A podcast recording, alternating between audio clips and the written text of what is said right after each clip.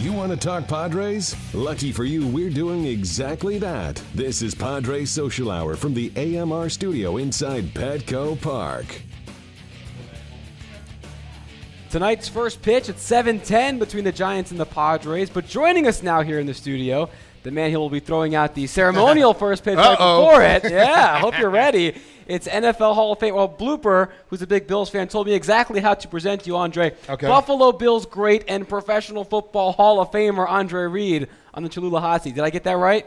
Yeah, you did. You Did got I? it. Good all job. sounds good. Yes. Awesome. Welcome, man. How Thanks, are you? man. I feel like I'm at home in the in the living room here. This is It- that's nice. that's the that's I'm the in vibe Randy. we go I'm in for. Randy's spot though. That's not you know. This is Randy. That's all right. Not not that big of a bar to live up big to. big time you're big fine. time uh, Padre guy, man. Good I thrown friend. out the first pitch tonight, and you're a, a San Diegan now. Yes. You're out here. How long you been living out on this side of the? Because you were originally from Pennsylvania, played in Buffalo, obviously. Yeah, I retired in 2000. Uh, in 2000, I moved out here in in 04 because I had to let my bones heal a little bit. I've been in that cold for you know a whole a long time, but Smart man. Um, you can't get no better city than San Diego. I mean, there's a lot of former players and a lot of guys that uh, that I know uh, in other sports that live out here. So it's uh, it's a great place. I love being outside. I love golfing, um, and um, you know, raise my family here. My kids are all big now. They're 22 and 20, and they go to school. So it's uh, it's pretty good. But Andre, you spent your entire career In the cold, yeah. in the cold. So what what caught you on to San Diego? I mean,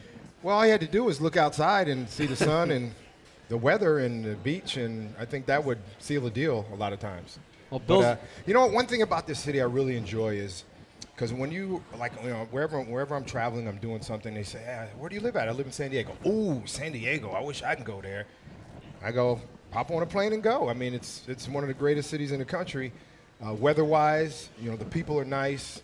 Sports-wise, it's really good. I love it here. and Bill, you've been here what 50 plus years now. 60 60 plus, plus, yeah. years. So yeah, it's a good place to stay. It's a good place. Um, so let me ask you, Andre. You, I mean, you're here now at Petco Park. Compared to the football stadiums you used to play in, I mean, what do you think when you come to a baseball stadium now? How, how different it is? I mean, the, the vibe at a baseball game compared to the football Yeah. stadium is so different, isn't it's, it? It's a little different. Um, I was here. Uh, I think it was opening. It wasn't opening day. They had they were playing the Dodgers. Yeah. A couple games in a row there, and I was on first baseline, and I was right in foul ball territory. I go, you know, I might get one of these balls tonight, and nothing, nothing, nothing about that fourth or fifth inning.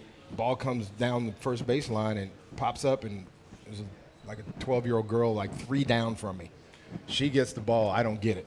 well, you So- probably would have given it to her anyway. Yeah, I probably right? would have, Yeah. but I was. That's how close I wanted it, was yeah. uh, to it. You know what? Baseball and football is. You know, fans are different. The stadiums are are, are different.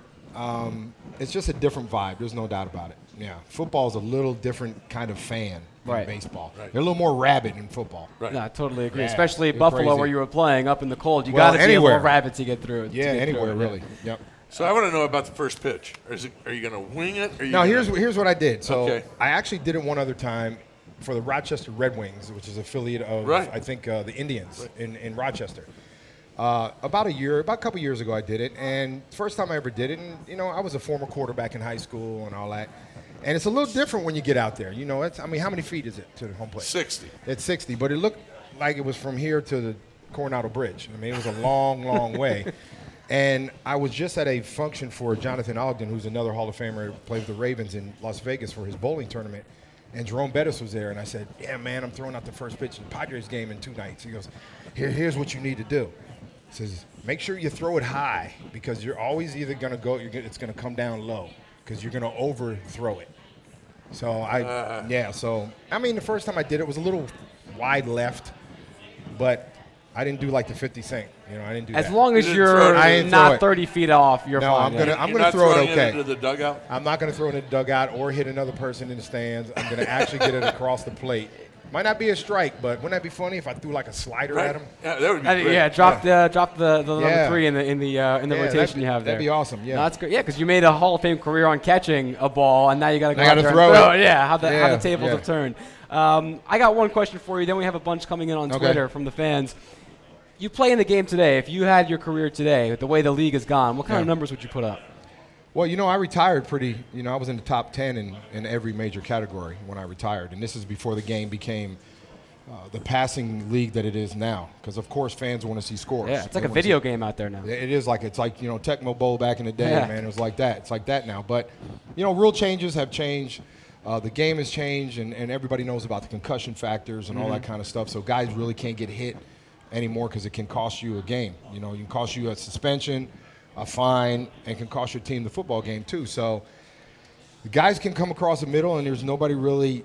They're not going to really tear your head off like they used to because they know it's going to be a, a fine and, and 15 yards and maybe put the team in field goal range to win the game. So, uh, of course, I mean, I would have caught another three, 400 balls and a couple thousand yards and touchdowns, but I think that I played in a great era of football that changed the game the way it is now.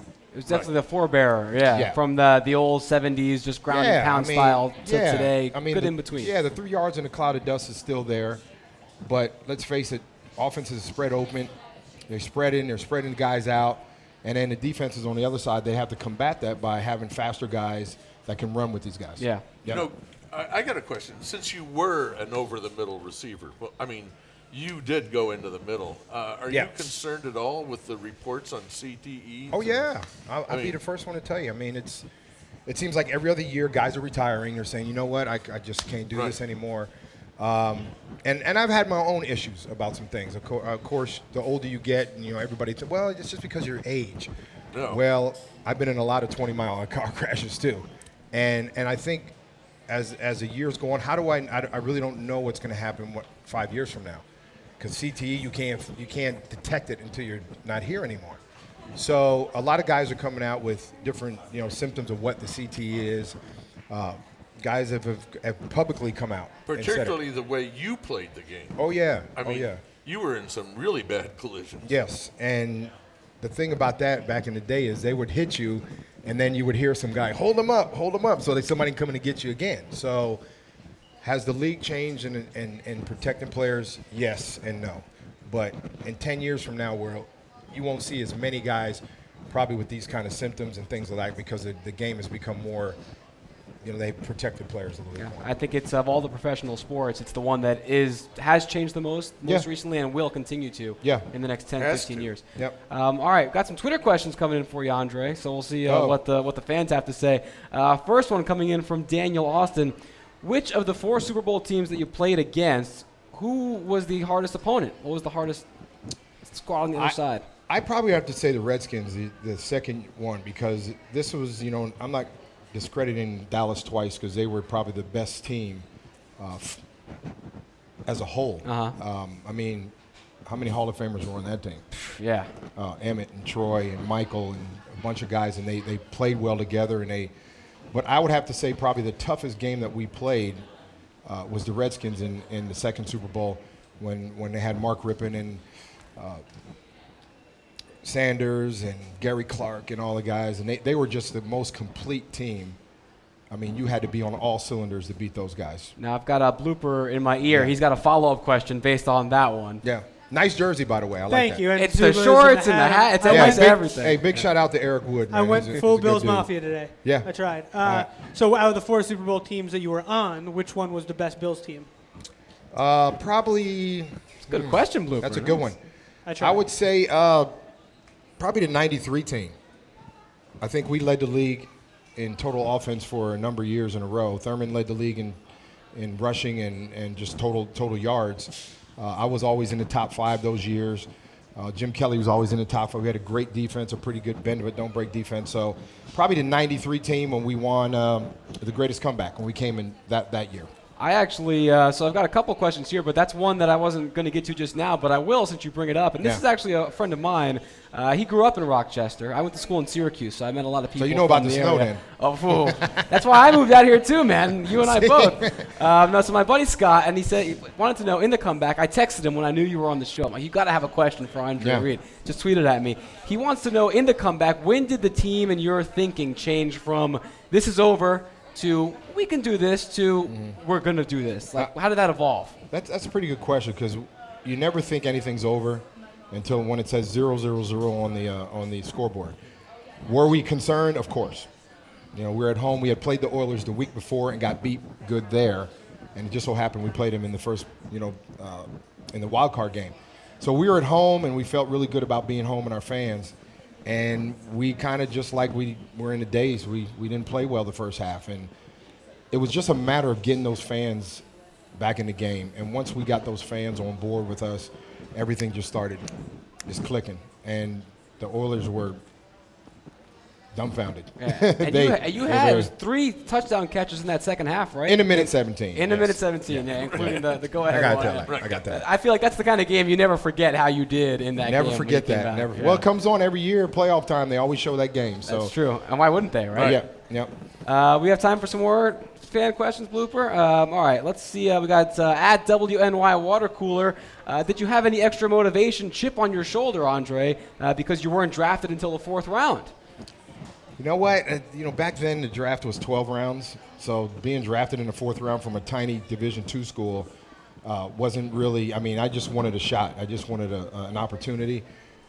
Now there's only seven rounds, and you know, guys, uh, there's a lot of teams now that have guys from D2 teams that are, are Pro Bowlers that are really the meat and potatoes of the, their team. So. Um, I'm not going to say that I was the guy that started all that. I mean, you know, Jerry Rice went to a one AA school. Yeah. So it wasn't like I just needed the opportunity to show that I can play at that level. That was that was really the bottom line. It was either up to me if I could do it or not. I always said this: the first three rounds in the NFL, you prove you can't play. After that, you got to prove you can play.